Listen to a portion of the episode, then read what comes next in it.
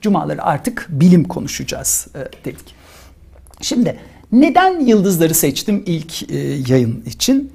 E, ben astronomiyi çok seviyorum. Çocukluğumda da e, çok severdim astronomiyi. Üniversite eşiğine geldiğim zaman üç seçeneğim vardı. Bir tanesi evreni çok merak ediyorum. Evreni anlamak istiyorum. Astronomi okuyayım dedim. Fakat benim ailem sizinle paylaşmıştım. Ben e, sosyoekonomik olarak, e, ekonomik olarak orta gelirli bir aileydik. E, yoksulluk çekmedik hiçbir zaman ama Eğitim olarak benim ailem düşük eğitimli bir aileydi. Annem ilkokul mezunu, babam da okumayı askerde e, öğrenmiş benim. Böyle bir aileden geldiğiniz zaman kurabileceğiniz hayallerin sınırı var. Uzanabileceğiniz yerlerin sınırı var. Uzanabileceğiniz yer derken benim mesela yurt dışına gitmek gibi bir hayalim olması mümkün değildi. Ee, üniversite sınavına 1984 yılında e, girdim. Üniversite sınav numaramı hatırlıyorum hala nasıl ezberlediğimi siz düşünün. Dolayısıyla e, astronomi okursam ne yapacağım dedim. E, çünkü ailemin durumu meydanda. E, öyle hayalimdeki bir şeyler Türkiye'de yapmam mümkün değil. E, o zaman e, herhalde açım dedim kendime. İkinci e, seçeneğim işte arkeolojiydi. İnsanların geçmişte e, yarattıkları o eserlerin yaşam tarzlarını onların okumanın onlar üzerinden çok heyecan verici olduğunu düşünüyorum. Onlara dair çok ipucu veriyor. Hala arkeoloji çok okuyorum. Onun için size arkeoloji kitapları çok e, tavsiye etmeye çalışıyorum. Şu anda da bir arkeoloji kitabını bitirmek üzereyim. E, e, dedim arkeoloji okursam ne olacağım? İşte kazılar, şunlar bunlar çok kısıtlı olanaklar, kazıların ne hadında. E, büyük olasılıkla benimki gibi bir e, aileden gelince de bir yerlerde bir şeyler yapmak herhalde çok zor. O zaman dedim e, gene açsın. Üçüncü seçeneğe e, gittim o yüzden. Yani astronomi e, benim çocukluğumdan itibaren hayallerimden e, biridir. Ve e, hep de okudum astronomi konusunda elime geçen her şeyi hemen hemen okudum. Hala da çok fazla okumaya devam ediyorum. Özellikle astrofizik, astrokimya, astrobiyoloji bunlar daha da çok ilgimi çekiyor. Bunlara ilişkin bir şeyler bulursam böyle e, benim anlayabileceğim e, kapasitede tabii mümkün mertebe okumaya çalışıyorum. E, o yüzden ilk bilim yayınımızın yıldızlar olmasını e, istedim. Çünkü hepimiz e, hep yıldızların altında durumu vardır hepimizde. Bir kafamızı kaldırıp böyle yıldızlara bakarız e, ve e, yıldızlara dair hayaller e, kurarız. Yanmam gönül yansa da e, ecel beni alsa da yıldızların altında durumu. E, dolayısıyla bizim için çok önemli bir şey. Peki yıldızlar aslında ne? Eskiden bu yana hep aynı şekilde mi insanlar yıldızlara bakıyorlardı? Hayır. Yıldızlara ilişkin algımız eskiden böyle değildi. Eskiden dünya evrenin merkezindeydi. Dünyayı evrenin merkezinden çıkaran bir dizi bilim insanı e, oldu. İşte Galileo, e, Galileo Galilei, Kepler e, ve Sonrasında tabii Newton olayı bambaşka bir yere e, taşıdı.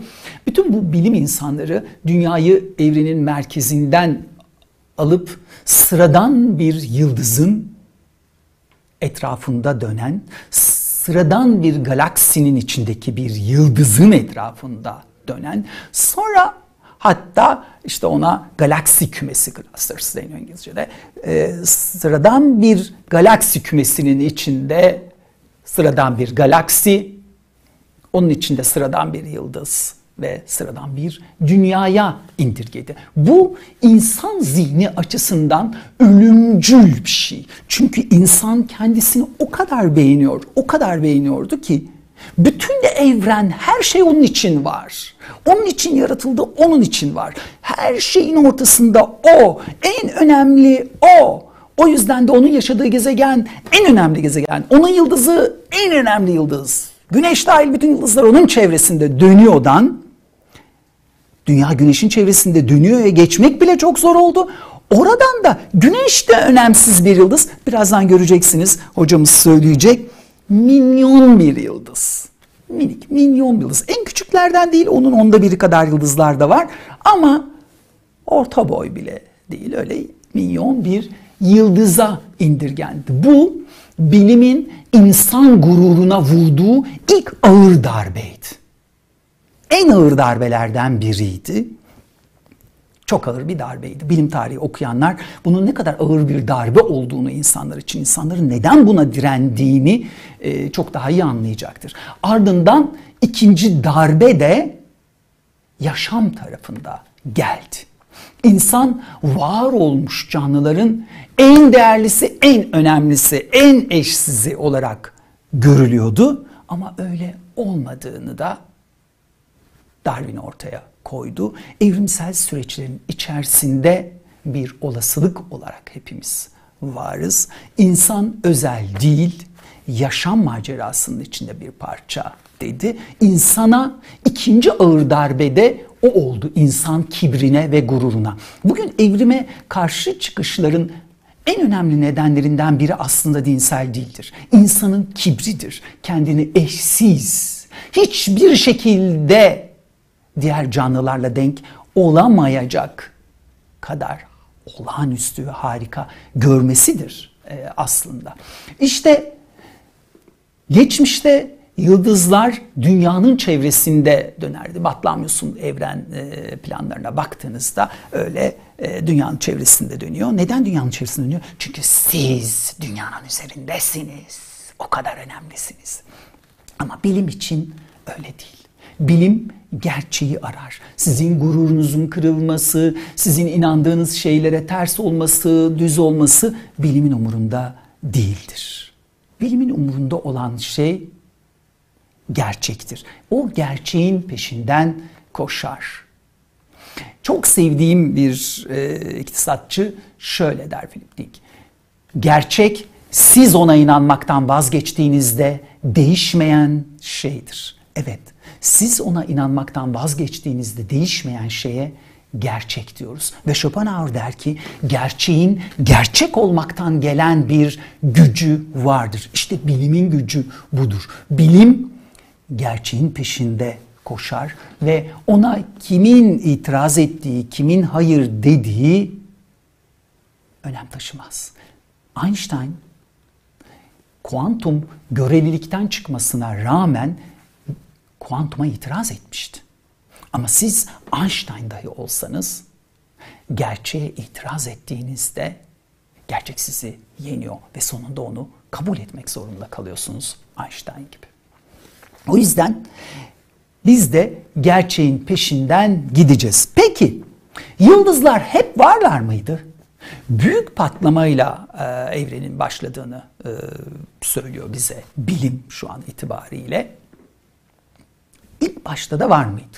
Evrende üç tane önemli, bilimde daha doğrusu üç tane önemli başlangıç problemi vardır der bilim insanları. Bir tanesi evrenin başlangıcı, ikincisi yaşamın başlangıcı, üçüncüsü bilincin başlangıcı. İlk ikisine yani evrenin başlangıcına ve yaşamın başlangıcına dair çok güçlü kuramlarımız var.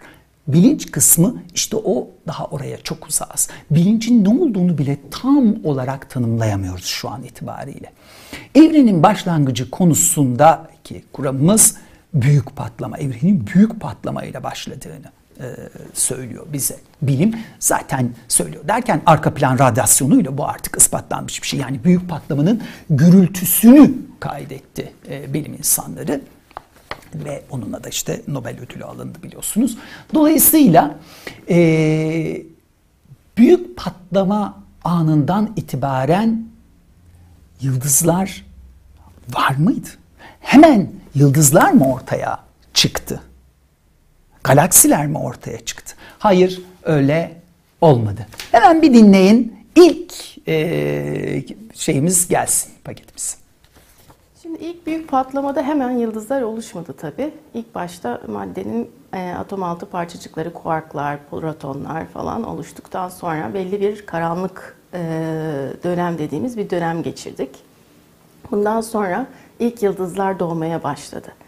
E, aşağı yukarı işte 300 milyon yıl kadar süren bir karanlık evre vardı. Bundan sonra ilk yıldızları görmeye başladık. Ee, daha sonra ilk galaksiler oluştu. Bunların içerisinden yenileri doğmaya başladı. İlk yıldızlar derken kastımız içinde bir yıldızın doğabilmesi için e, bir ortam olması lazım. Zengin bir molekül bulutu bu iş için yeterli. Bir molekül bulutundan kastımız gerçekten de gökyüzünde gördüğünüz gibi bir bulut moleküler yapıda içinde çok e, karışık elementler var. Herhangi bir sebepten dolayı bu bulut bir tedirginlik yaşayıp bir taraftan bir şok dalgası geldi diyelim mesela. Galaksinin merkezinden bir şok dalgası gelebilir. Yan tarafında bir patlama olabilir. Oradan bir dalga gelebilir. Bir şekilde bir harekete başlarsa o zaman merkezde çökme meydana geliyor. Merkezdeki çökme ile birlikte hareketle birlikte de dönmeye başlıyor bulut. Merkezin etrafında sıkışıyor. iyice sıkışıp çökmeye başladıktan sonra yeterince sıcak olunca ilk nükleer tepkimeler oluşmaya başlıyor ve protostar dediğimiz ilkel bir yıldız oluşuyor. Şimdi bu yıldızın etrafında hala bir bulut var. O yüzden o yıldızı göremiyoruz direkt ama e, bulutu aydınlatıyor. Bu aydınlattığı disk şeklinde etrafında biriken bulutu görebiliyoruz.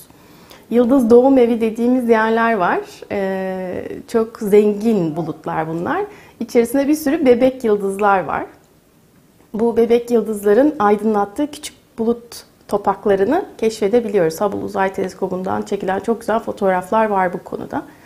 O yüzden her evresini görüyoruz aslında yıldızın yaşamının. Birebir tanık olamasak da e, bir yaşamın, e, yıldızın yaşam süresine e, yıldızın farklı evrelerinin fotoğraflarını çekmiş bulunuyoruz. O yüzden de modelleyebiliyoruz ve gözlemlerle karşılaştırabiliyoruz. Dedim ya biraz heyecanlıyım. O yüzden hocamızı kim olduğunu sizinle paylaşamadım. Ayşegül Yelkenci hocamız İstanbul Kültür Üniversitesi öğretim üyesi kendisi. Dedi ki hocamız evrenin büyük patlamadan sonra hemen yıldızlar oluşmadı. Evrenin ilk büyük patlamadan sonraki 300 ila 400 milyon yılında aslında hiç ışık yoktu. Evren karanlıktı. Daha önce size Evren Avucunda kitabını tavsiye etmiştim. Okursanız e, o kitabı, Evren Avucunda kitabını ya da okuduysanız o zaman e, orada o dönemden opak dönem diye bahsedildiğini göreceksiniz. Oraya doğru baktığımızda, uzağa baktığımızda yayının en sonunda size e, bundan bahsedeceğim. Baktığımızda işte orada bir sınır e, göreceğiz. Ondan önce çünkü madde yok aslında bildiğimiz madde. Ne var? İşte CERN'de keşfettiğimiz veya fizik biliminin bize söylediği e, şeyler var. Yani parçacıklar. Bütün evrendeki maddeleri oluşturan parçacıklar var. Bu parçacıklar atom değil. Atom altı parçacıklar dediğimiz şeyler. Çünkü her elementin, her maddenin diyelim atomik yapısı farklı. Ama her parçacık diğerinin aynı. Yani aynı cins parçacıklar birbirinin aynı. Bir elektronun başka bakırın içindeki elektronun demirin içindeki elektrondan aslında farkı yok. Birbirinin aynılar o parçacıklar. Protonlar öyle. Sadece sayıları farklı olduğu için element demir oluyor, bakır oluyor, çinko oluyor. Peki neden acaba evrenin en başında elementler yoktu? Yıldızlar yoktu. Sadece parçacıklar vardı acaba?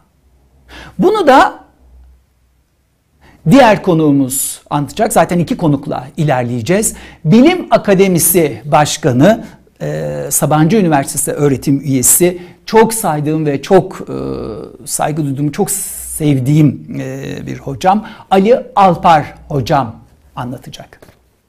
Büyük patlamadan hemen sonra ilk oluşan atomlar hidro çekirdekler, hidrojen ve helyumdu ve bunlar da elektronları bağlayıp hidrojen ve helyum e, ve bir miktar hidrojenin ağır bir çeşidi olan daha farklı bir cins hidrojen diyelim, deuterium. Başka bir şey yok. Yani yıldızı falan bırakın parçacık düzeyinde bile atomların en basitleri, atom çekirdeğinin en basitleri var. Çünkü sıcaklık ve basınç şartları ona müsaade ediyor. Daha sonra evren soğudukça şöyle bir şey oluşması başladı. Şimdi madem bunu bütün parçalar birbirini çekiyor. o zaman birbirini çeken yakın komşular bir araya gelecekler. Ha, ama eğer her tarafta maddenin yoğunluğu aynıysa kim benim yakın komşum? Bu tarafta da var birisi, bu tarafta da var birisi. Her tarafta yoğunluk aynıysa hiçbir tarafa doğru yönelme, toparlanma olmuyor. Fakat tabii ki son derece tek düzede olsa, her tarafta yoğunluk aynı olsa birazcık yerel olarak bazı yerler çevrelerinden ufak bir miktar daha yoğun. O zaman burada bir topaklanma başlıyor. Çünkü burada biraz daha fazla madde var. Komşularından farklı. Komşular buraya doğru çekiliyor. O zaman burada daha fazla madde oluyor. Daha fazla madde olunca daha büyük çekim merkezi haline geliyor.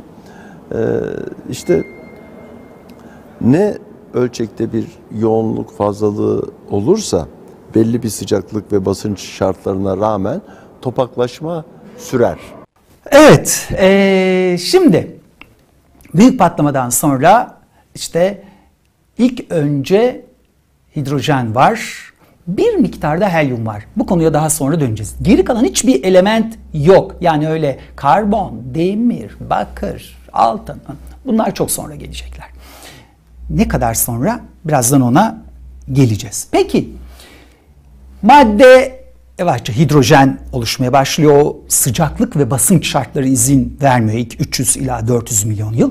Ondan sonra yavaşça parçacıklar hidrojen ve e, bir miktarda helyum oluşturmaya başlıyor. Ondan sonra Ali Alpar hocamızın dediği gibi topaklanmaya başlıyor. Yani kütle çekim devreye, evrenin temel kuvvetlerinden biri olan kütle çekim devreye girmeye başlıyor. Birbirine yakın olanlar daha yoğun yerlere doğru toplanmaya başlıyor ee, evrendeki parçacıklar, maddeler. E, madde ne? Hidrojen çok az da helyum. Peki nerelerde doğuyor bu yıldızlar? Nasıl doğduklarına bakacağız. Nerelerde doğuyor bu yıldızlar? Bulut sularda e, ya da nebulalarda. Bulutsu, bildiğimiz bulut gibi aslında evrenin içinde yoğun olarak evrenin başlangıcını demiyoruz şu anda yoğun olarak bazı yerlerde daha fazla kütle var ya da daha fazla madde ya da parçacık e, var. Şimdi arkadaşlarım en çok yıldız doğan yerlerden biri bir bulut suyunun fotoğrafını e, verecekler. Tarantula e, nebulası. İşte burada görüyorsunuz. Bu aslında bir bulut, bir bulut su. E, tarantula adını e, taşıyor. İçinde e, tabii orada öyle küçük bir mesafeden ya da küçük bir şeyden bahsetmiyoruz. Milyonlarca ışık yılından bahsediyoruz. Parlak gördüğünüz yerlerde daha çok yıldız e, doğuyor. Buralarda yıldız doğumlarını gözlüyoruz e, ve yıldızın değişik aşamalarını. Birini burada gözlüyoruz, daha ileri aşamasını başka yerde gözlüyoruz ve böylece yıldızların doğumdan ölüme bütün aşamalarını bu sayede biliyoruz. Peki nasıl oluyor ve nasıl ilerliyor bu süreç? Yani bu bulut suların içinde maddeler topaklanmaya başlıyor. Ali Alpar hocamızın deyişiyle. Sonra ne oluyor? Ee, Ayşegül Yelkenci hocamızdan bir dinleyelim. Şimdi bu bulutun içerisinde bir yıldız doğdu diyelim. Daha henüz bebek bir yıldız. E, etrafındaki bulutu temizledi. Bazen o bulutun içerisinde topaklarla gezegenler de oluşabilir. Bazen iki tane yıldız ikiz doğabilir ki çoğunlukla yıldızlar aslında böyleler. Tek yıldız bizimki gibi pek az var. Bazen 10 bin tanesi bir arada da doğabilir. Bu içinde bulunduğu bulutun, doğduğu bulutun büyüklüğüne bağlı. Ne kadar kütleli bir buluttan doğarsa o kadar büyük bir yıldız olabilir. Veya farklı topaklaşmalar varsa birden fazla yıldız oluşabilir. Diyelim ki büyük bir buluttan doğdu, dev bir yıldız çıkıyor. Diyelim küçük bir buluttan, küçük kütleli bir buluttan doğdu, kütlesi az. O zaman bizimki gibi küçük, orta kütleli, işte sıradan bir yıldız oluyor diyelim. Evet, şimdi yani bulutun yoğunluğu, bulutsunun yoğunluğu yıldızın boyutunu biliyor. Ne kadar madde e, miktarı yoğunsa, ne kadar çoksa, kütle ne kadar büyükse yıldızın da kütlesi o kadar büyük e, oluyor. Güneşten binlerce kat büyük e, yıldızlar e, var evrende. Süper kütleli, ultra süper kütleli yıldızlar var. Ama bunların ömürleri kısa. Şimdi e, peki bu aşamalar nasıl oluyor? Bir yıldız nasıl ışıyor? Neden ışıyor? Orada o nükleer reaksiyon nasıl oluyor? Onu da e, Ali hocamızdan dinleyeceğiz. Ama size NASA'nın en beğenilen, en sevilen, en ilginç fotoğraflarından birini ardı ardına e, gösterecek arkadaşlarım. Bu Kartal e, nebulası veya yaratılış sütunları e, denilen e, bir nebula ya da bulutsu. E, görüyorsunuz e, burada. Bu nispeten yeni fotoğrafı. Göreceksiniz birazdan neden öyle yeni fotoğrafı dediğimi. Bu fotoğrafta en yoğun yıldız oluşumlarının olduğu ya da doğumhane, yıldız doğumhanelerinin en yoğununun, en güçlüsünün olduğu Kartal e, nebulasını görüyorsunuz. Hubble Uzay Teleskobu çekti bu fotoğrafı. Bir sonraki fotoğrafı getirecek şimdi arkadaşlarım. İlki e, yukarıda gördüğünüz, beni alırlarsa daha net e, göreceksiniz arkadaşlarım beni alınca. İlk fotoğrafla ikinci fotoğraf arasında aslında bir 10 yıl e, var. İlk fotoğraf 1995'te e, çekilmişti. E, biraz daha bulanık olduğunu e, görüyorsunuz.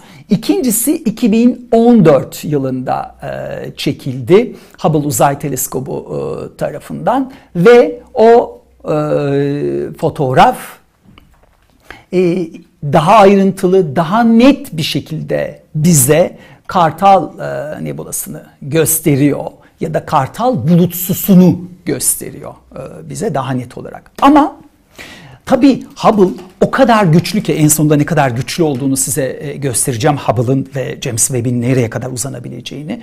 Üçüncü fotoğrafa bir daha bakalım. Daha içine bakabiliriz biz. Yıldızların doğum noktalarına nasıl doğduklarına daha güçlü bir şekilde bakabiliriz. İşte burada Kartal bulutsusunun daha ayrıntılı bir fotoğrafını e, görüyorsunuz ya da o doğum sütunlarının, yaratılış sütunları dediğimiz o sütunların daha ayrıntılısını e, görüyorsunuz. İşte buralarda yıldızlar doğuyorlar.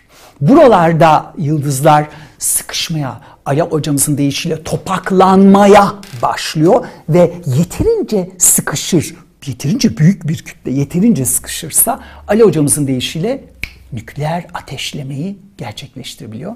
Dinleyin. Gaz bulutu biraz fazla yoğunlukta olduğu yerde topaklandı topaklandı çökmeye başladı.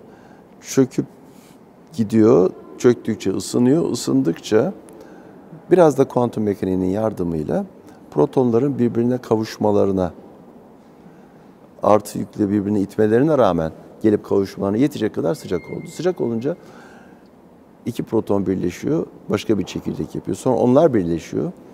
Ee, böyle bir zincirleme çeşitli reaksiyonlar oluyor. Ve sonunda dört protondan bir alfa parçacığı yani helyum atomunun çekirdeği oluyor. Bu ilk aşama yıldızların evriminde. Bu nükleer reaktör. Bizim tam da laboratuvarda yapmaya ama henüz beceremediğimiz yani bomba olarak insanlar maalesef bunu yapıyorlar hidrojen bombası ama kontrollü şekilde yapamıyorsunuz. Neden yapmak istersiniz? Çünkü 4 hidrojenden bir helyum çekirdeği oluşturduğunuz zaman biraz da fazladan enerji açığa çıkıyor. Bunu yaptığı anda da kendi enerjisini sağlamaya başlıyor. Onun ürettiği sabit bir sıcaklık oluyor merkezde, sabit bir basınç oluyor. Yıldızın daha fazla çökmesini engelliyor. Belli bir büyüklükte, belli bir kütlede, ortasında belli bir sıcaklık hidrojeni helyuma dönüştüren yıldızlar oluyor. Yıldız bu. Hidrojeni helyuma yakabildiği sürece bu yıldız bu şekilde bir yıldız olarak kalacak. Ne büyüyecek, ne küçülecek, ne fazla parlayacak, ne azalacak. Kendi kendine gayet güzel e, ayarlayan, hep aynı ayarda götüren bir motor var orada. Bir soba var. Yeter ki yakıt bitmesin. Yeter ki yakıtı bitmesin. Yıldızın. Yakıtı neydi? Hidrojen. yakıtı hidrojen onu helyuma çeviriyor e, yıldız. Ha, işte bu çok önemli. Bunu biraz bir kenara koyun. Çünkü yıldız hidrojeni helyuma çevirdikten sonra ölmüyor. Hayatının bir sonraki aşamasını görüyor. İçerideki bütün hidrojeni tüketti, helyuma çevirdi. Hidrojenlerden, hidrojenin tamamı büyük patlamadan e, geliyor. Büyük patlamanın ardından oluşuyor. Helyumun çok küçük bir kısmı büyük patlamayla oluşmuştu. Ama yıldızın içinde hidrojenler helyuma dönüştü ve şimdi yıldız bunu yaktı. Eğer çok büyükse yıldızın ömrü e, kısa e, olacak. Eğer küçükse veya orta bir yıldızsa uzun olacak diyor Ayşegül hocamız. Yıldız doğduğu e, molekül bulutun içerisinde doğuştan kaderi belli oluyor aslında. Dolayısıyla diyelim ki dev bir yıldız olarak doğdu. E, çok savurgan bir şekilde hidrojeni helyuma çevirmeye başladı ve çabucacık bitirdi hidrojeni. Sonra helyumu da başka elementlere çeviriyor. Karbon çevriliyor. En sonunda demire kadar geliyor bu reaksiyonlar. Demir çok dengeli bir element ve onu bir reaksiyonla başka bir şeye dönüştürmek çok e, zor bir iş. Dolayısıyla bu andan itibaren daha fazla bir reaksiyon yapamıyor merkezde ve katman katman katman e, zarflar şeklinde yıldız dengesizliğiyle birlikte bir büyüyor, bir büzülüyor ve sonunda bir patlama gerçekleştiriyor. Bir büyük kütleli yıldızsa bu bir süpernova patlaması gerçekleştiriyor ve hayatının son evresine geçiyor. Eğer küçük kütleli bir yıldız olarak doğmuşsa, minyon bir tipse bizimki gibi, güneş gibi o zaman 10 milyar yıl sürüyor bu iş. 10 milyar yılın sonunda merkezdeki hidrojen bitiyor tamamen helyum oluyor. Bir üst sarfta devam ediyor reaksiyonlar. Fakat bu da dengesizlik yapıyor. Hidrostatik dengesi bozuluyor ve küçük bir patlama diyelim atmosferin dış katmanlarını uzaya fırlatarak e, bir süpernova patlaması değil sadece küçük bir patlamayla bir bulut suya dönüşüyor. Peki bir yıldızın ömrü ne kadar olacak?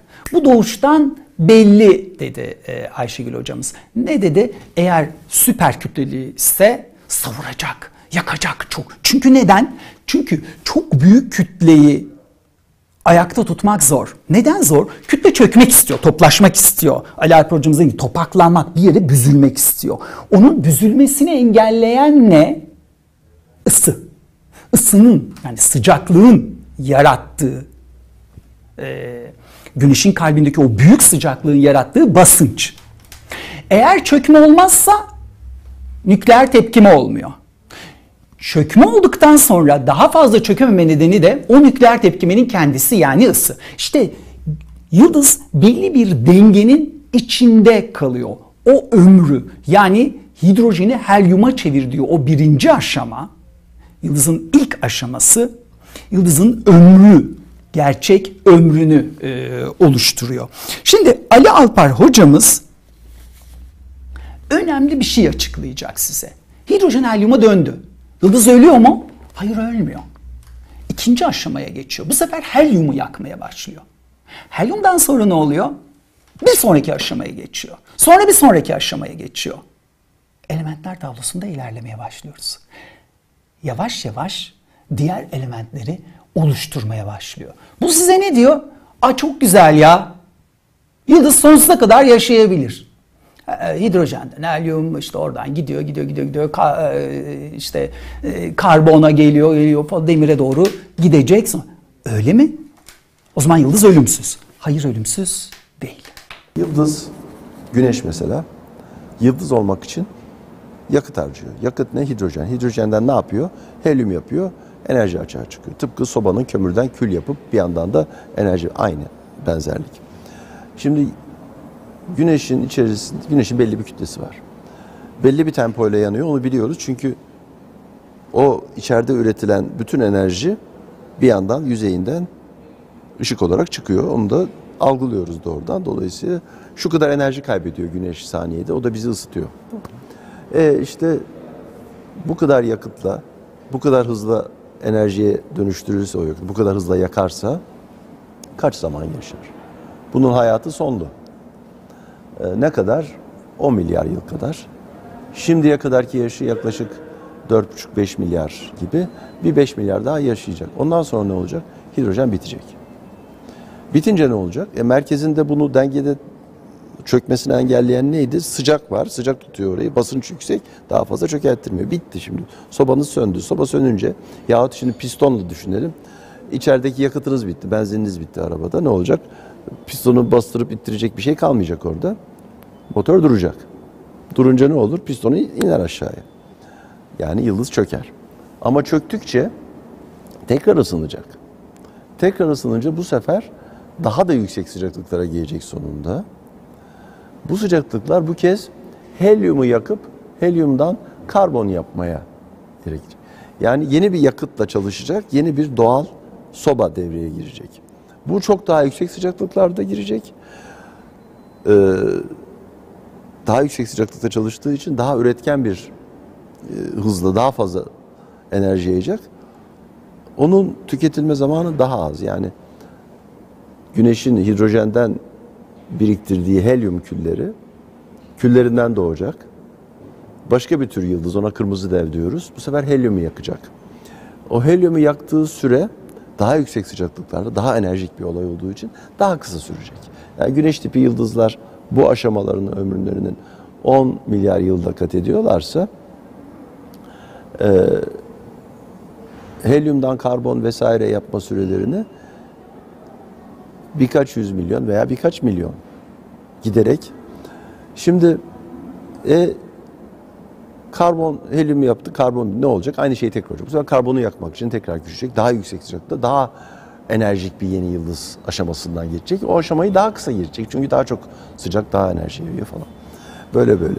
Şimdi böyle gidersek e, yıldız evriminin sonu yok çünkü her yakıttan her külden yeni yakıt yapıyor bu diyebilirsiniz ama periyodik tablo sonlu. Dolayısıyla küllerden oluşturabilecek yeni yakıtların listesi de sonlu. Bu listeyi de gitgide daha çabuk daha çabuk son kısımlarını artık e, özellikle demir en dayanıklı başka şeye yanamayan artık demir mutlak kül. Ondan yakıt olmuyor. E, demire doğru yaklaştıkça magnezyumdan, silikondan falan geçip demir oradaki aş aşamalar o kadar hızlanıyor ki artık yıldızın böyle bir dengeli bir evrim değil patlamalar oluyor. Şimdi elementler tablosu sonlu. Hocamız böyle diyor. O yüzden yıldızın hidrojenden helyuma, helyumdan karbona, oradan en son artık demire e, giden e, ne dedi Ali hocamız? Demir artık başka yakıta dönüşemeyen mutlak kül. Kahverengi cüce olacak orada artık eğer dünya gibi ise. Birazdan göreceksiniz. Üç tip ölüm var yıldız için. Ölüm demeyi Ali hocamız sevmiyor. Ayşegül hocamız tamam ölüm diyebiliriz dedi biraz. Öyle bir anlayış gösterip ama e, ona ölüm diyemeyiz çünkü başka aktiviteleri var. Onları görüyoruz dedi Ali hocamız. Ama hani e, sonuçta biz astronom değiliz. Yıldız ölümünün üç biçimi var. Gene o da doğuşundan belli. Doğum anından belli. Ona geleceğiz. Ama burada bir şey görüyoruz. Bütün elementler aslında nerede olmuş? Hidrojen ve bir miktarda helyum hariç yıldızların içinde olmuş. Şimdi arkadaşlarım bir fotoğraf e, getirecekler e, ekrana. Bu gördüğünüz fotoğraf evrenin en ayrıntılı fotoğraflarından e, biri. E, gene e, NASA fotoğraflarından biri e, Hubble Uzay Teleskobu'nun oluşturduğu fotoğraflardan biri binlerce e, binlerce e, galaksiyi falan görüyorsunuz burada. Şimdi bunu niye gösterdim size? Şunun için gösterdim. Aslında bunların hepsi eğer birinci nesil yıldız değillerse, ikinci nesil yıldızlarsa, birinci nesil yıldızların içinde oluştular. Ali hocamızdan bir dinleyin ne demek istediğimi sonra tekrar konuşacağız. İkinci nesil oluşmuş olan yıldızlarda eskilerinin artıklarından oluştukları için eskilerinin imal ettiği e, işte daha çok helyum, karbon, nitrojen, oksijen, biraz demir falan hepsi var. Ee, astronomlar bunlara metallik derler. Nedense kimyacılarla fizikçilerden farklı olarak işte e, helyumdan ağır her şeye metal derler. E, yani çünkü yıldızlarda yapılan şeylere metal diyorlar. Neyse bu metal bolluğu e, ikinci, üçüncü nesil yıldızlarda var. Güneşte de var mesela çok az miktarda ağır elemanlar var ama bakıyoruz güneş kendi ne yapıyor? Güneş hidrojenden helyum yapıyor. Bunları o yapmadı.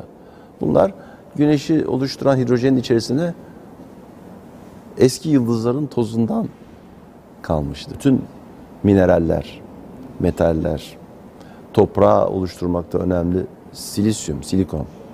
Bunların hepsi yıldızlarla yapıldı. Daha ötesi organik maddelerin temel taşı olan karbon. Bütün dünyanın büyük bir kısmı su. Bizim vücudumuzun büyük bir kısmı su. Su H2O. H evet H'nin büyük bir kısmı büyük patlamadan beri var. Ama O oksijeni yıldızlar yaptı. Karbonu yıldızlar yaptı. Karbon olmasa hiçbir organik madde olamaz, hayat olmaz. Kanımızda hemoglobinin merkezindeki demir, onu yıldızlar yaptı. Yani bütün canlı varlıkların kullandıkları elemanların tamamı evrenin başında oluşmadı. Yıldız oluşumunun birkaç yüz milyon, bir milyar yıl gibi zaman ölçekleriyle işte bir nesil yıldız doğdu, patladı. Bir yandan patlıyorlar. Onların tozu gidip toz bulutlarında sıkışmalar, yoğunluklar yaratıyor. Yıldız evriminin yeni neslini tetikliyor. Yenileri oluşuyor. Bunlar bu sefer baştan birazcık hafif karışık maddeyi işlemeye başlıyorlar ama yine çoğunluk hidrojenle başlıyor vesaire. Dostlarım, şimdi o fotoğrafı bir daha gösterecek arkadaşlarım. Biraz önce gösterdiğimiz o evrenin fotoğrafını bir daha gösterecekler. Evrende ben çocukken işte 50 milyar civarı galaksi var deniyordu. Sonra bu 100 milyara çıktı. Ben üniversite yıllarındayken 200 milyar galaksi var evrende deniyordu. En son okuduğum sayı evrende en az 2 trilyon galaksi olduğu tahmin ediliyor. Düşünün her galakside 10 ila 400 milyar arası yıldız var. Biz evrende kaç galaksi var? Bu galaksilerdeki toplam yıldız sayısı kaç? Bunların çevresinde kaç gezegen var? Kaçında yaşam var veya var mı? Kaçında uydu var? Bunları bilmiyoruz. Bilmiyoruz. Hiç fikrimiz yok daha. Daha bilim çok yolun başında. Bilim daha çok ama çok yolun başında. Dün bildiğimizden çok fazla şey biliyoruz. Burada kaç yıldız var, kaç galaksi var, kaçında yaşam var evet bilmiyoruz. Ama bir şeyi biliyoruz. Bütün bu yıldızlar, siz, ben, üstünde oturduğum bu koltuk, elimdeki bu not defteri, yıldızların hepsi, uydular, dünya, canlılar, hepimiz neden yapıldık onu biliyoruz. İnsanlığın en büyük keşiflerinden biri. Göstersin arkadaşlarım. İşte bu. Elementler tablosu. Eğer evrende bir yerde şu anda bilmediğimiz bir element varsa o bu tablonun içinde bir yere girecek. Bulacağız. Bulacağız. Bu tablonun içinde olmak zorunda o. Ve burada görüyorsunuz. Sadece hidrojenin yüzde yüzü büyük patlamayla oluştu. Helyumun büyük kısmı. Ama sonra bakın aşağıya doğru alt tarafta nötron yıldızlarında oluşanlar, küçük yıldızlar, bir kısmı küçük yıldızlarla, bir kısmı nötron yıldızlarında oluşanlar, Yukarı doğru dev yıldızlarda oluşanlar, beyaz cücelerde oluşanlar ve orada görüyorsunuz tamamı kozmik ışımadan bir kısmı kozmik ışımadan oluşanlar. Yani aslında Carl Sagan siz ben hepimiz yıldız tozuyuz derken bunu kastediyor. Yıldızlar birer fabrika element üreten fabrikalar. Ali hocamız ne dedi? Güneşe dedi bakıyoruz ve içinde bir miktar demir görüyoruz, karbon görüyoruz. Ama güneş daha birinci aşamada, hayatının birinci aşamasında hidrojenden helyum yapıyor.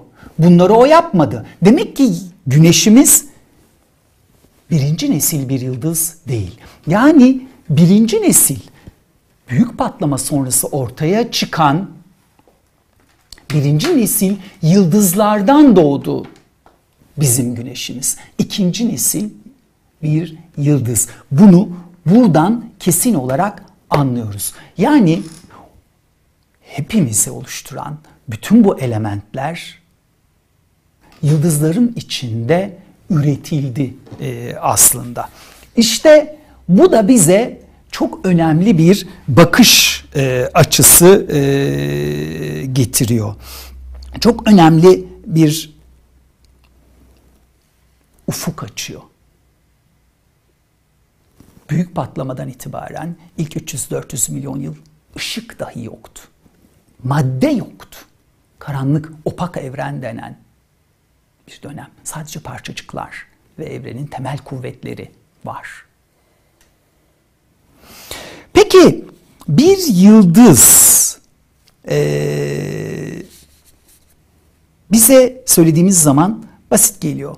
Bir yıldız diğer yıldızın aynısı mı? Birbirlerinin aynı mı yıldızlar? Hayır öyle değil. Ayşegül hocamızdan dinleyelim.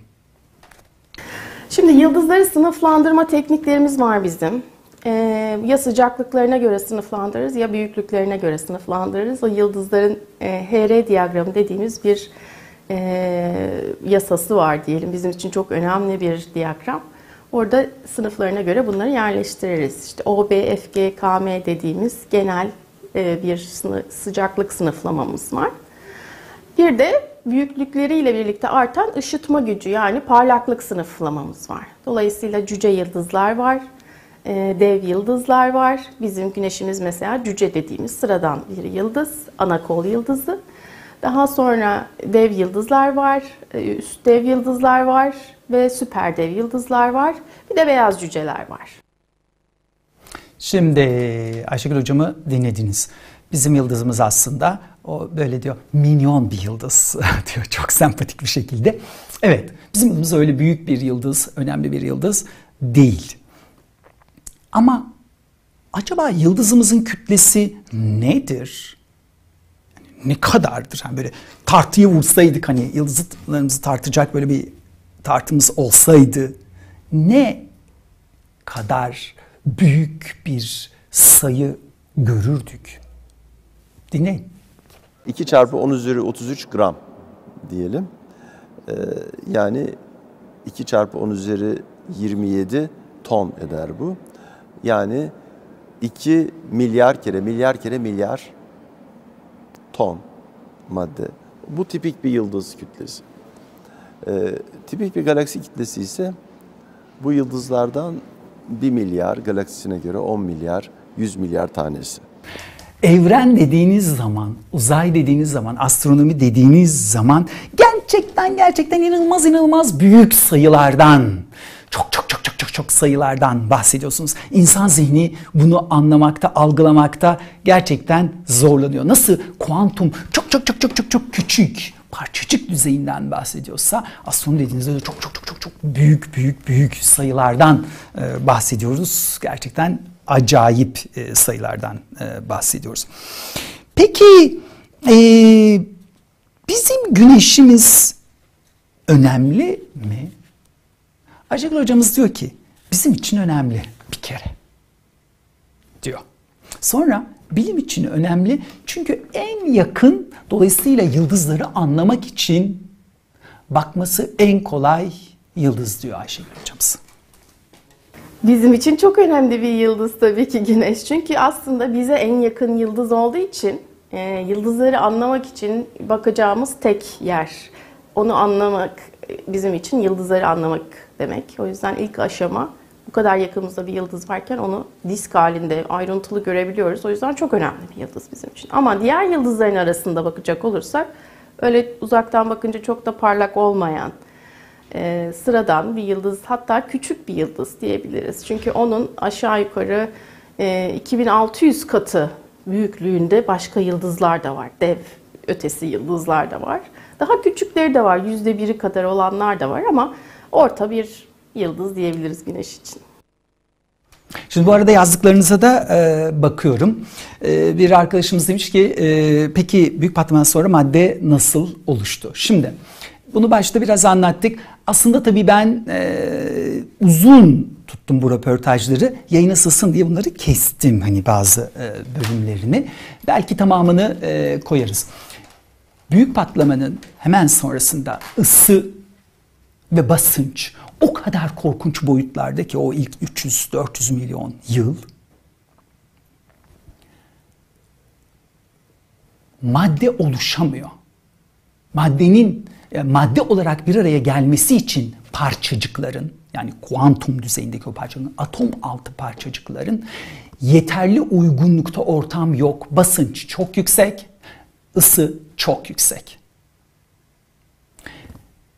Yayıldıkça yani evren genişledikçe o ilk 300-400 milyon yılda büyük patlamadan sonra ısı dolayısıyla basınç düştükçe parçacıklar bir araya gelmeye ve en basit element olan hidrojen oluşturuyorlar. Hani biraz hatırlayın, hatırlayın okul bilgilerinize dönün. İlk en basit bir elektron, bir proton durumu işte o. Böyle oluyor. Ee, sonrasında bir miktar helyum e, oluşuyor. Ama geri kalan bütün elementler ve gene e, helyumun önemli bir e, kısmı yıldızlarda oluşuyor. Ve e, bir arkadaşımız da 1 milyar yıl sonra güneş e, dünyayı yutacak demiş. Hayır öyle e, değil o. E, güneşin ömrünü biliyoruz. 10 milyar yıl kadar e, güneşin ömrü. Yani birincil ömrü. Yani hidrojenden helyuma e, dönüştürme süresi. Bunun 5 milyarı yaklaşık olarak bitti. Bir geriye 4,5-5 milyar daha yıl daha var. 4,5-5 milyar yıl daha var. Ve ondan sonra güneş patlayacak. Merkür'ü, Venüs'ü yutacak. Belki dünyaya kadar da gelecek ama dünyaya kadar daha geleden zaten dünyanın bütün atmosferini e, savurup geçecek. E, bütün yaşam ve her şeyi suyu buharlaştıracak, her şeyi yok edecek. Ondan sonra da helyumun dönüşme süreci başlayacak. Devam edecek bu süreç. Dolayısıyla daha güneşimizin yıldızımızın bizim dert etmeyeceğimiz kadar zamanı var. Bir 4,5-5 milyar e, yıl daha var. İnsanın e, dünyada var süresini düşününce bunlar hiçbir şey. Onu size e, söyleyeyim. Öbür taraftan bir arkadaşımız da evrenin yakında yok olabilir demiş. O öyle değil. Evren meselesi çok daha karışık. Evrenin yüz yüz yüz yüz yüz, yüz milyarlarca yıl var. Termodinamiğin ikinci yasası belki bir gün onu da konuşuruz. Evrendeki bütün yasaların üstünde hiç istisnası olmayan bir yasa termodinamiğin ikinci yasası. O bize evrenin bir gün öleceğini söylüyor. Hani maddenin sakınımı, madde enerji, enerji maddeye dönüşüyor. Sanki evren ölümsüzmüş. Madde enerji, enerji maddeye. Madde enerjiye dönüşerek böyle evren sonsuza kadar gidermiş gibi size geliyor. Ama termodinamiğin ikinci yasası bunu kesin olarak yasaklıyor. Hayır diyor bütün yasaların üstünde olan termodinamiğin ikinci yasası yani entropi diyor ki evren bir gün kesin olarak ölecek. O ölümün nasıl olacağı konusunda çok çeşitli kuramlar var. İşte büyük yırtılma diyenler var. Bizi çok şaşırtan bulgular geliyor çünkü yavaşlaması lazımdı evrenin kütle çekimin gücünün azalması nedeniyle yayıldığı için işte oralardan karanlık maddeler, karanlık enerjilere gittik. Belki bir gün bilmeyenlerimize bunları da konuşuruz. Ama hayır evren yavaşlamıyor. Son bulgularımız evrenin hızlanmaya devam ettiğini gösteriyor. Bu da önemli bir nedeni karanlık madde ve karanlık enerji düşüncemizin. O yüzden işte büyük yırtılma olacak diyenler mutlak ölüm dediğimiz şey yani entropinin ısıl ölüm teorileri vardı. Dolayısıyla o taraf ayrı. Onu belki bir gün gene konuşuruz. Ama evrenin ölümü dediğimiz şey öyle bir şey değil. Yani öyle güneş gibi 10 milyar yıl e, veya bazı yıldızların e, ömürleri daha küçük yıldızların daha uzun. Öyle değil. Evrenin ölümü yani ısıl ölüm, entropi ölümü dediğimiz şey için 100 milyar, 100 milyar, 100 milyar yıllara ihtiyaç var. Dolayısıyla daha öyle hani henüz kuramsal olarak bile o konuya netlik kazandırmış değiliz henüz. Peki bir yıldız hidrojeni helyuma dönüştürdü. Helyum oralardan karbonlara, oksijenlere gidiyor gidiyor. En son demir küle doğru geliyor dedik. Peki mutlak küle doğru geliyor. Kim geliyor? Güneş gibi yıldızlar geliyor. Kahverengi cüce oluyorlar. O yüzden Ali e, Alpar hocamız dedi ki ölüm demeyelim buna. O ölüm değil e, dedi. Peki ne oluyor? Ne oluyor? Hani o, o aşamalardan sonra ne oluyor? İşin ucunda kara delikler var bir tarafta, bir tarafta kahverengi cüceler var. İlk önce Ayşegül hocamızı bir dinleyelim. Büyük kütleli yıldızlar ve küçük kütleli yıldızlar olarak ikiye ayırırsak bunları, e, yıldız sonunda öldüğünde üç şey olabilir diyelim. Genellersek. Ya bir beyaz cüce olur, ya bir kara delik olur, ya bir nötron yıldızı olur.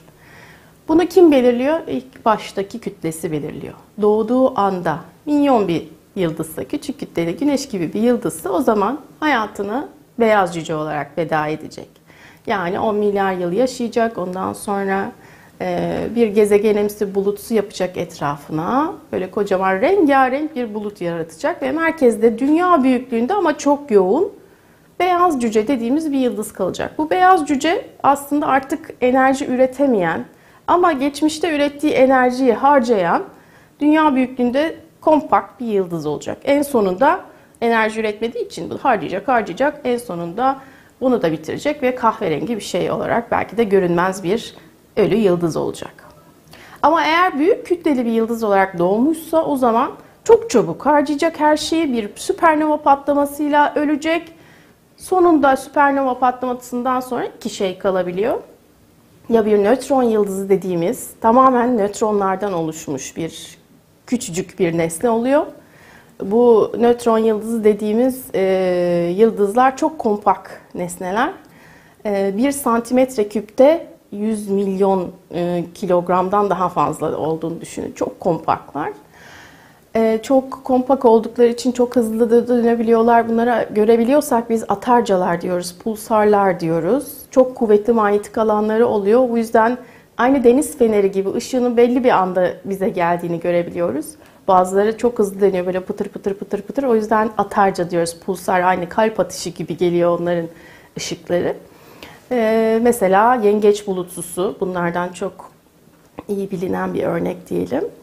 Veyahut bir kare delik olarak çökebiliyor. İyice artık o patlamadan sonra çekirdek dejenere oluyor ve bu dengesizlik onu tekil bir noktaya çökmesine sebep oluyor tekil bir noktaya çökmesinde oluyor. Buna birazdan geleceğiz yani kara delik ve diğer e, üç seçenekten kara delik ve nötron yıldızı ve e, işte beyazcı veya sonunda da kahverengi e, dönecek. Ama önce burada bir duralım. Hocamız dedi ki pulsar yani atarca, nabız gibi böyle zonklayıp duruyor. Bunu size bir göstermek e, istedim çok önemli. E, çünkü çok duyuyorsunuz atarca ya da pulsarı. Ne? Şimdi NASA'nın yayınladığı bir fotoğraf e, var. E, arkadaşlarım ilk önce onu verecekler. Sonra da bunun bir videosu var. Şimdi pulsarı burada görüyorsunuz kalbinde aşağıda. Atarca gibi ya böyle zonkluyor yani kalp gibi zonk. Ya da e, nasıl diyeyim deniz feneri gibi de ışık dönüyor ya deniz feneri. Bir size çarpıyor gidiyor geliyor. Bir size çarpıyor ve dönüyor. Orada da jet akımını görüyorsunuz ileride. Şimdi bunun bir videosu e, var. Bu arada bu Vela pulsarı. E, bakın görüyor musunuz? Orada jet akımını görüyorsunuz. Kalbinden nasıl atıyor görüyorsunuz. Jet atımları e, yapıyor. Merkezde aslında pulsar o kadar hızlı dönüyor ki bu pulsar Vela pulsarı ışık hızının yüzde sekseni kadar büyük bir hızla dönüyor. Dehşet verici bir şey. Yani ışık hızının yüzde sekseni öyle düşünün. Yüzde sekseni kadar bir hızla dönüyor ve bu atımları, jet atımlarını gerçekleştiriyor.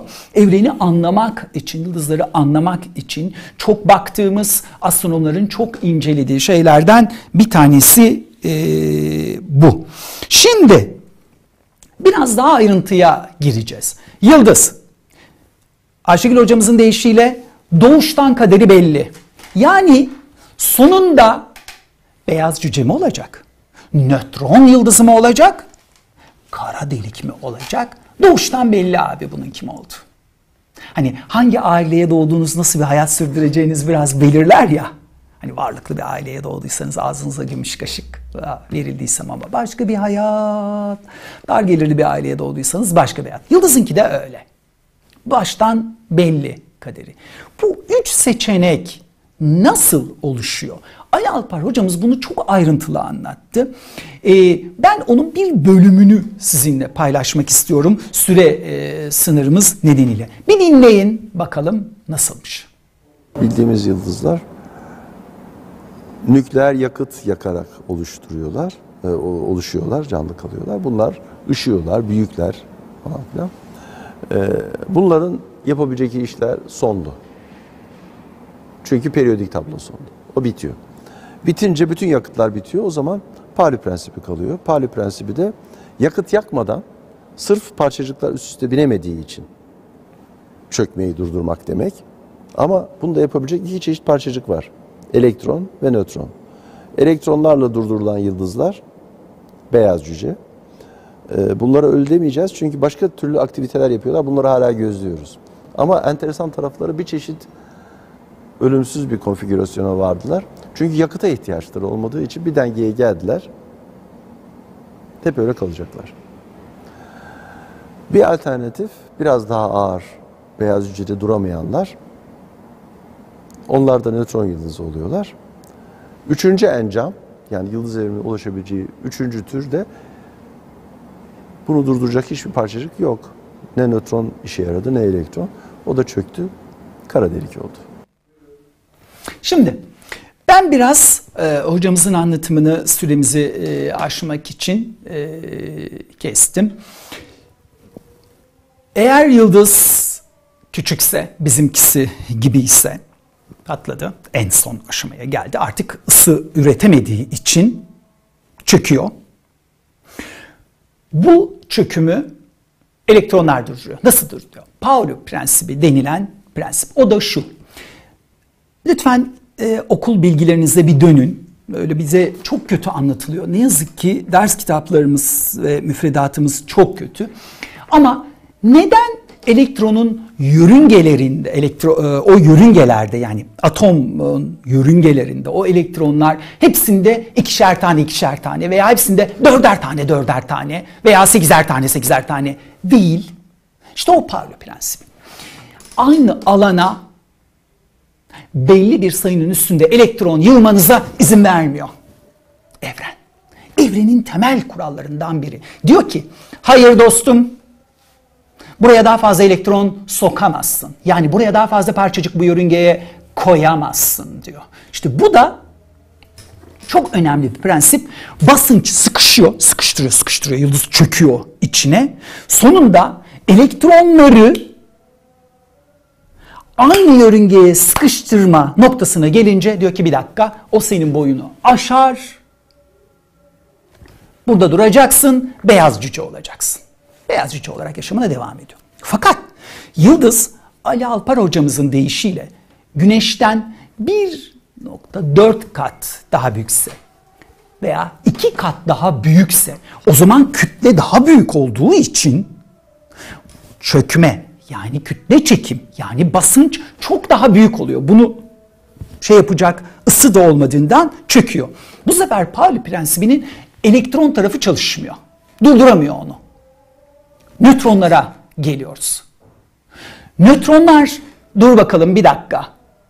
Gene Pauli prensibi gereği nötronları da öyle istediğiniz gibi uzayda aynı alana dolduramıyorsunuz. Durduruyor. Onlar da nötron yıldızları. Biraz önce gördük nötron yıldızlarını. Ha, ya kütle korkunç büyükse, güneşten 2500, 2600 kat büyük yıldızlar var dedik. Ya kütle o kadar büyükse o zaman Ali Alpar hocamız ne dedi? Üçüncü encam. Yani yıldız ölümünün üçüncü türü. Yani kara delik oluyor. Neden? Çünkü ne nötronlarla durdurabiliyorsunuz? Kütle çekimi. Ne elektronlarla. Artık kütle çekim rakipsiz. Rakipsiz kalıyor. Ve işte o tekilliğe çöküyor. Ve kara delik oluyor. Kara deliğe dönüşüyor. Yani kara delik olmak için güneşin kütlesi yeterli değil. Çok çok daha büyük bir kütle gerekiyor. Bakacağız. Bir kara delik yayını yapacağız. Söz veriyorum. Çok yazıyorsunuz. Görüyorum burada kara deliklere e, dair çok şey e, yazıyorsunuz. Söz veriyorum bir kara delik yayını e, yapacağız. E, şimdi peki e, yıldızlar neden ölmek zorunda e, dedik? Çünkü periyodik tablo sonlu e, dedik.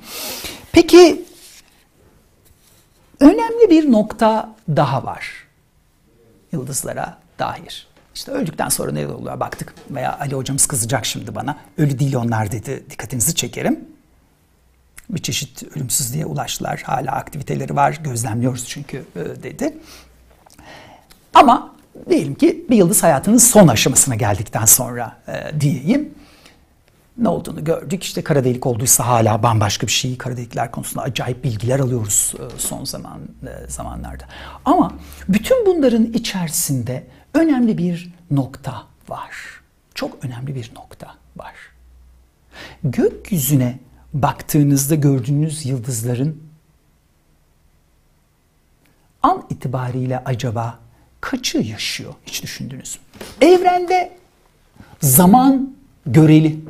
Bir gün Einstein'ın göreliliği nasıl bulduğunu, yani zamanın göreli olduğunu nasıl gösterdiğini, göreliliği nasıl e, bulduğunu size burada anlatacağım. Zaman bize anlıkmış gibi gelir. Zaman oku hep ileri doğru gidiyor. Zamanda yolculuk mümkün mü diye de bir şey yapacağız burada ama ileride. Zaman oku şimdilik sadece bunu söyleyelim. İleriye doğru akıyor zaman oku. Dolayısıyla biz şu anı yaşadığımızı düşünüyoruz. Siz şu anı yaşadığınızı düşünüyorsunuz. Ama öyle değil aslında. Aslında ben gözümü açtığım anda gördüğümü zannediyorum. Ama öyle değil. Görmemi sağlayan şey ışık. Işığın bana gelişinin bir hızı var. Nesneler bana ne kadar uzaksalar o kadar önceyi görüyorum. Ayşegül hocamızdan bir dinleyelim ondan sonra yayını bitireceğiz. Işığın bize gelmesi belli bir süre e, alıyor. Mesela güneşin biz 8 dakika öncesini görüyoruz hep. E, şu anki halini 8 dakika sonra göreceğiz. Onun gibi başkaları da bizim güneşimize ve güneş sistemimize bakıyorlarsa ne kadar uzak olduklarına göre değişir, nereden baktıklarına göre değişir. E, o kadar bizi daha geçmiş halimizi görüyorlardır. Çünkü diyelim ki 100 ışık yılı ötedeler bizden. 100 ışık yılı ötedeki bir sistem var diyelim. Oradan bizi gözlüyor olsunlar. O zaman 100 yıl önceki halimizi görecekler veya şimdiki ışığımızı 100 yıl sonra görecekler. İşte bu. Evren Avucu'nda kitabını size tanıtmıştım. İzlemeyen arkadaşlarımız kütüphane bölümümüzde bulabilirler yorumunu. Orada bu konu çok ciddi olarak anlatılıyor. Size de onu anlatmıştım. Aslında an diye bir şey yok. Biz geçmişe bakıyoruz. Ne kadar uzağa bakarsak o kadar evrenin geçmişine bakmış oluyoruz. Güneş diyor Evren Avucu'nda kitabında. Şu anda yok olsa biz 8 dakika sonra haberdar olacağız. Yani güneş oradan birdenbire ışınlanıverse başka bir galaksiye veya başka bir yerine galaksimizin dünyanın bundan dünyadaki bizlerin bundan 8 dakika sonra haberi olacak. Çünkü ışığı bize 8 dakika sonra geliyor. Kütle çekim tarafı biraz daha karışık. Onu çok karıştırmayacağım şimdi. Ama 8 dakika. Eğer bir yıldız bize bin ışık yılı uzaksa şu anda baktığımızda biz onun bin yıl önceki halini görüyoruz. Eğer bir yıldız bize 100 milyon ışık yılı uzaksa 100 milyon yıl önceki haline bakıyoruz. Şu anki ışığı ondan 100 milyon yıl önce çıkmıştı ve bizim objektiflerimize ya da gözümüze yani objektiflerle merceklerimize, teleskoplarımıza geldi. Eğer 1 milyar ışık yılı önce de e, uzaktaysa o zaman 1 milyar yıl önceye bakıyoruz demek. Yayının sonunda size bir fotoğraf göstereceğim gene e, NASA e, kaynaklı. Hubble Uzay Teleskobu biliyorsunuz artık ömrünün sonuna geliyor. Bir fırlatılsa da rahat etsek James Webb gelecek. James Webb çok güçlü, acayip bir teleskop. Neredeyse büyük patlamanın opak anına bakacağız. O kadar uzağa bakacağız. Bir gelsin fotoğraf. Arkadaşlarım bir göstersinler o fotoğrafı. Şimdi burada görüyorsunuz. 1990'larda dünyadan baktığımızda o altta gördüğünüz yazılar büyük patlamadan sonraki e, dönem. Yaklaşık olarak büyük patlamadan 6 milyar yıl sonraya bakıyorduk. Evren kaç yaşında? 13.8 diye tahmin ediyorum. 13.5 ile 14 milyar yaşında olduğunu tahmin ediyoruz evrenin. Yani elimizdeki bilgiler e, böyle. İşte oradan baktığınızda e, ne görüyorsunuz? Bari alacak şimdi bu fotoğrafı ekrandan. E, ne gördük? E, şunu gördük. 1990'da 6 milyar yaşında. 1995'te Hubble uzay teleskobu fırlatıldığında birdenbire evrenin 1 milyar 700 milyon yıl oluştuktan sonraki 1 milyar 700 milyon yıl sonraki halini görür olduk. Bu ne demek? Yaklaşık olarak 12 milyar ışık yılı uzağı bakabilme olanağına doğru e, ulaştık. Sonra 2004 yılında yenileme yapıldı. Hubble Uzay Teleskobu geliştirildi. Deep dediğimiz şeye gelişti. Ee, yani evren oluştuktan 800 milyon yıl sonra yani bundan 13 milyar yıl önceye bakar hale geldik. Sonra 2010'da bir yenileme daha e, yapıldı ve evren oluştuktan 480 milyon yıl yani neredeyse o opak hal yani evrenin ilk ortaya çıktığı hale çok yaklaştık. Çok yaklaştık ve James Webb eğer e, planlandığı gibi fırlatılabilirse iki yıl içinde çünkü e, iki yıl önce fırlatılacaktı işte sürekli erteleniyor söylüyor. Çok büyük, inanılmaz bir e, teleskop. E, planlarının kat be kat üstünde maliyete e, geldi. Big Bang sonrasındaki, büyük patlama sonrasındaki 200 milyon yıla kadar bakabilmemizi sağlayabilecek diye düşünüyoruz. Daha önemli bir şey var. Milyarlarca kilometre ötede bir mum yaksanız James Webb bunu görebilir. Evet. Bunun ne var hocam? Evren mum yakacağız da muma mı bakacağız? Uzaylıların mumuna mı bakacağız? Uzaylıların mumlarını mı göreceğiz diyeceksiniz. Hayır öyle değil dostlarım. Bunun önemi var. Uzayda gezegenler tespit ediyoruz. Bir sürü. En son sizinle e, paylaştım. Rapist e, işte şeyi paylaştım. Çekirdeği varmış. Demir çekirdeği varmış. Çok önemli manyetik alan nedeniyle. Evet.